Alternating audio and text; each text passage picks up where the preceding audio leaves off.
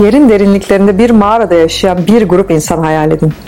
Mağaranın yukarıda ışığa açılan bir ağzı ve buradan insanlara kadar uzanan bir geçiti olduğunu düşünün. Doğumlarından beri burada ayakları ve boyunları zincire vurulmuş tutsaklar olarak yaşayan bu insanlar hareket dahi edemiyorlar.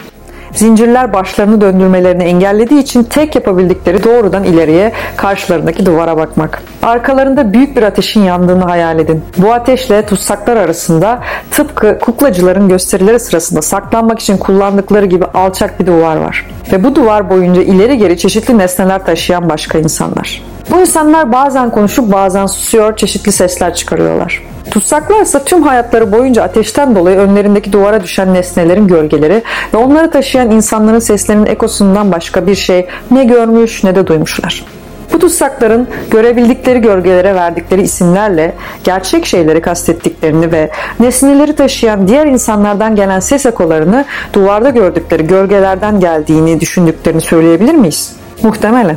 Bu durumda kuşkusuz bu tutsaklar gerçeğin onların gördüğü gölgelerden ve onların seslerinden ibaret olduğunu düşünürler. Bu tutsaklardan birinin prangalarından kurtulduğunu, ayağa kalkıp başını çevirdiğini, ateşe doğru yürüyüp ona baktığını hayal edin. Ateşe ilk baktığında ışığın parıltısı gözlerini kamaştırır, acıtır ve gölgeleri oluşturan nesneleri görmesini engeller. Sonrasında gözleri ışığa alışır ve gerçek sandığı gölgelerin kaynağını görerek bunların tamamen bir yanılsamadan ibaret olduğunun farkına varır. Diyelim ki bu tutsak mağaranın dik yokuşundan yukarı doğru zorlu bir tırmanış gerçekleştirip sonunda güneş ışığına ulaştı. Kendini hayatında hiç görmediği kadar şiddetli olan bu ışığın altında şaşırmış ve afallamış hissetmez miydi? Bu ışığın altında bizim gerçek dediğimiz şeylerden hiçbirini ayırt edemeyecek kadar gözleri kör olmaz mıydı? Gerçeği olduğu gibi görmeye alışması uzunca bir zamanını alırdı. Başlangıçta yalnızca dış dünyanın gölgelerinin izini sürebilirdi. Ardından insanların ve diğer şeylerin sudaki yansımalarını görürdü. Daha sonra şeylerin gerçek biçimini görmeye başlardı. Sonra göğün kendisini ve gök cisimlerine bakardı. Özellikle geceleri yıldızların ve ayın ışığına. Gündüz güneşte ve onun ışığında olmaktan daha rahat görürdü geceleri. Ve bir süre sonra bir noktada nihayet güneşin kendisine bakabilecek hale gelirdi. Ve o zaman akıl yürütmeye başlardı. Güneşin mevsimlerin ve yılların kaynağı olduğunu, görünen her şeyin yöneticisi olduğunu ve nihayetinde daha önce bilinen her şeyin kökeni olduğunu anlardı. Bu durumda mağarada kalan mahkum arkadaşlarını, onların durumunu ve orada bilgelik olarak kabul edilen şeyi hatırlamaz mıydı? Bu dönüşüm için kendini şanslı görerek geride kalan tutsaklara acımaz mıydı? Böyle bir adam mağaraya geri dönse, gözleri ışıktan karanlığa girenlerinki gibi kararırdı. Gözlerinin karanlığa uyum sağlaması ve gölgeleri tekrar görmesi zaman alırdı. Peki bu adam diğer tutsaklarla bir araya geldiğinde onların alay konusu olmaz mıydı? Yukarıdaki macerandan perişan gözlerle döndün. Orada dışarıda aklını yitirdin demezler miydi ona? Yükselmenin zaman kaybı olduğunu söylemezler miydi? Ve onları kurtarmaya, mağaradan kaçmaya zorlamaya kalksa bunun için onu öldürmeyi bile deneyebileceklerini düşünmüyor musun?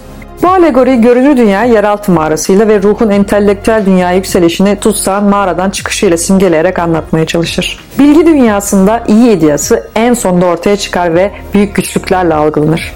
Ama bir kere algılandığında ise bizi iyilik ve güzelliğin evrensel nedenini bulmaya götürür. O gözde görünen ışığın kaynağı ve entelektüel dünyada ise gerçeğin ve aklın efendisidir. Ve her kim özel ya da toplumsal hayatında makul bir şekilde davranırsa bu fikri kendine feyz almış demektir. Bu anlayış düzeyine ulaşmış bireylerin zamanlarını sıradan dünyevi işlere harcamak istememelerine şaşırmamalıyız. Çünkü onların ruhları her zaman daha yüksek emeller için bir çağrı hissetmektedir. Öğrenme yeteneği ve araçları ruhta zaten mevcuttur. Nasıl ki tüm beden hareket etmedikçe göz karanlıktan aydınlığa dönemezse, zihin de ancak tüm ruhun hareketleriyle oluş dünyasından varlık dünyasına geçebilir. Ruh varlığın onun en parlak ve en iyi halinin başka bir deyişle çoğunluğun faydası olarak kabul ettiğimiz şeyin tefekkürüne dayanmayı derece derece yavaşça ışığa dönerek öğrenmelidir. Benim için mağara alegorisi pek çok güçlü fikri aydınlatan sembolizmler nedeniyle inanılmaz bir felsefi metin. Açıkçası metin birçok farklı şekilde yorumlanabilir ama ben daha kapsayıcı bir açıdan bakmak istiyorum. Mahkumlar hepimizi, dünyanın bir tür yavan, basit ve sadece duysal yorumuna hapsolmuş olan tüm bireyleri temsil ediyor. Kuklacılar bize belirli anlatıları empoze etmeye çalışan tüm kişi ve kurumları. Zincirler ise etrafımızdaki dünyaya dair çok sınırlı bir entelektüel ve algısal anlayışa bağlı kalmamıza neden olan her şeyi temsil eder. Mağara içinde hapsolduğumuz bu sınırlı dünya ve gölgelerse sahip olduğumuz tüm sınırlamalardan dolayı gerçek olarak algıladıklarımızdır. Bir noktada mahkumlardan biri bir şekilde kaçarak mutlak hakikati simgeleyen ve oldukça soyut olan dış dünyaya ulaşır. Kısaca bu hakikati yanılsamalardan, kuruntulardan, propagandalardan, yalanlardan ve saçmalıklardan arındırılmış gerçeklik olarak tanımlayabiliriz. Platon bu alegoride hakikatle ilgili üç önemli noktaya değinir. Birincisi gerçeğe alışmak ve nihayetinde onu anlamak ve kabul etmek için kişinin algısını yeniden yapılandırması gerekir ve bu zaman alır. İkincisi kişi bir kez gerçeği görüp kabul ederse asla eski durumuna geri dönemez. Ve üçüncüsü Gerçek bazı insanlar tarafından tehlikeli bir şey olarak algılanabilir. Çünkü çoğu zaman gerçek o kadar acı vericidir ki insanlar böyle güvencesiz bir şey için sahip olduklarını riske atmaya değmeyeceğini düşünürler.